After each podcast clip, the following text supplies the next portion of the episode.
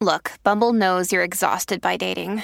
All the must not take yourself too seriously and 6 1 since that matters. And what do I even say other than hey? well, that's why they're introducing an all new Bumble with exciting features to make compatibility easier, starting the chat better, and dating safer. They've changed, so you don't have to. Download the new Bumble now. Before we start, please check out our new podcast, Good Sleep. Have you ever noticed how a calm mind can really set the stage for a good night's sleep? That's the idea behind our new podcast, Good Sleep. Greg, our host from Optimal Relationships Daily, is here to help ease you into a peaceful night's rest with some positive affirmations. And these affirmations aren't just comforting, they can help ease anxiety and nurture positive thoughts, setting you up for true good sleep. So press play on Good Sleep tonight because a good tomorrow starts with a good night's sleep. Just search for Good Sleep in your podcast app and be sure to pick the one from Optimal Living Daily. This is Optimal Living Daily, episode 881.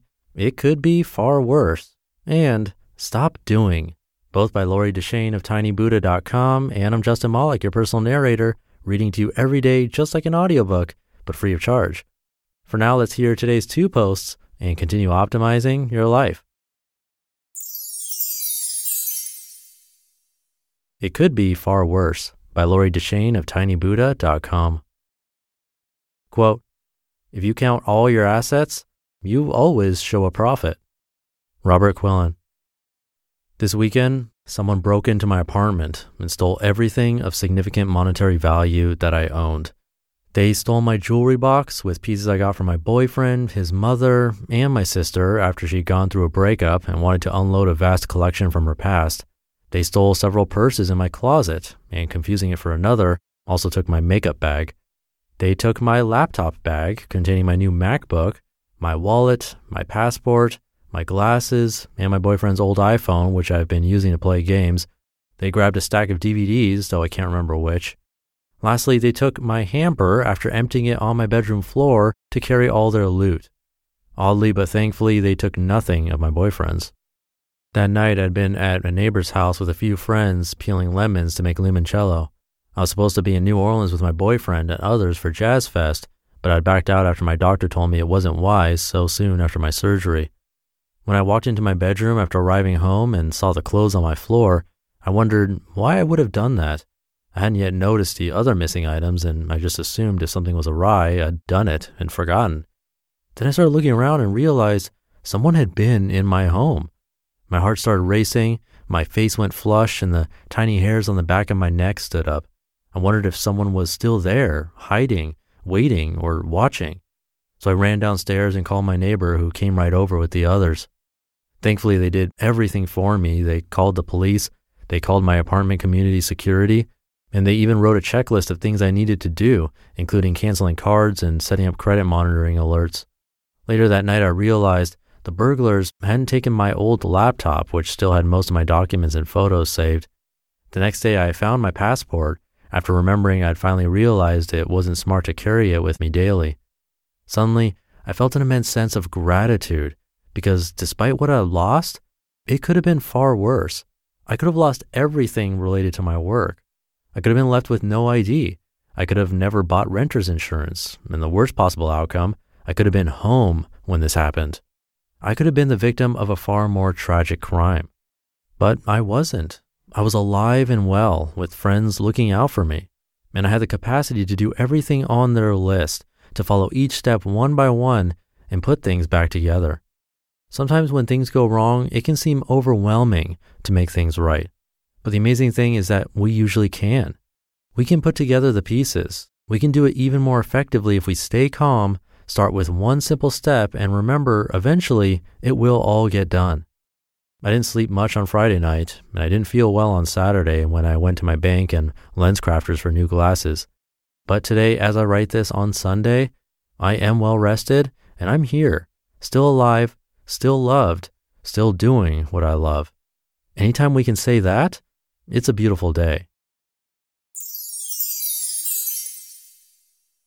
Stop Doing by Lori Deschene of tinybuddha.com. Quote, the only Zen you find on tops of mountains is the Zen you bring up there. Robert M. Pirsig. We live in a fast paced, achievement oriented society.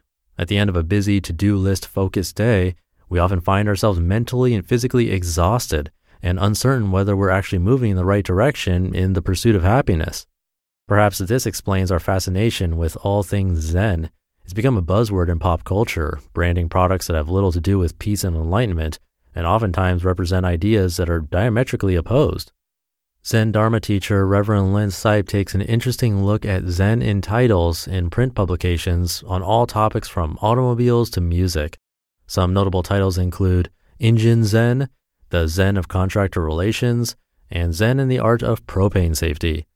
Then there's a vast world of products branded with Zen tea, candles, rakes, fans, stones, books, eye masks, pillows, fountains, wind chimes, bath products, incense, oils, and home decor, all intended to soothe our harried minds. It's ironic that their acquisition requires more doing and earning and possibly more stress. We reach for our wallet to buy little pieces of peace because we're programmed to fix problems by doing. Sometimes doing itself is the problem. Our minds are like little hamster wheels, desperate to reach some point down the road when things get easy or things make sense. In all reality, we never get there. There will never be a moment in time when everything feels done, when everything is certain, when there's no pain or discomfort. Life is a constant juggling act of items in the inbox, people to please, feelings to process, tasks to complete, experiences to be had, and problems to face. And that's a beautiful thing. At any given time, we have opportunities to learn, grow, change, and experience life. There's no shortage of things to do in this world new hobbies to try, challenges to take on at work, steps to take to strengthen relationships. It's all available to us at any time. The key to enjoying these undertakings is learning to completely stop in between. Stop thinking, stop analyzing, stop worrying, stop planning, and simply do nothing for a while. It's one of the most difficult things to do in this world. It's why fewer people meditate than buy little Zen fountains for their desks.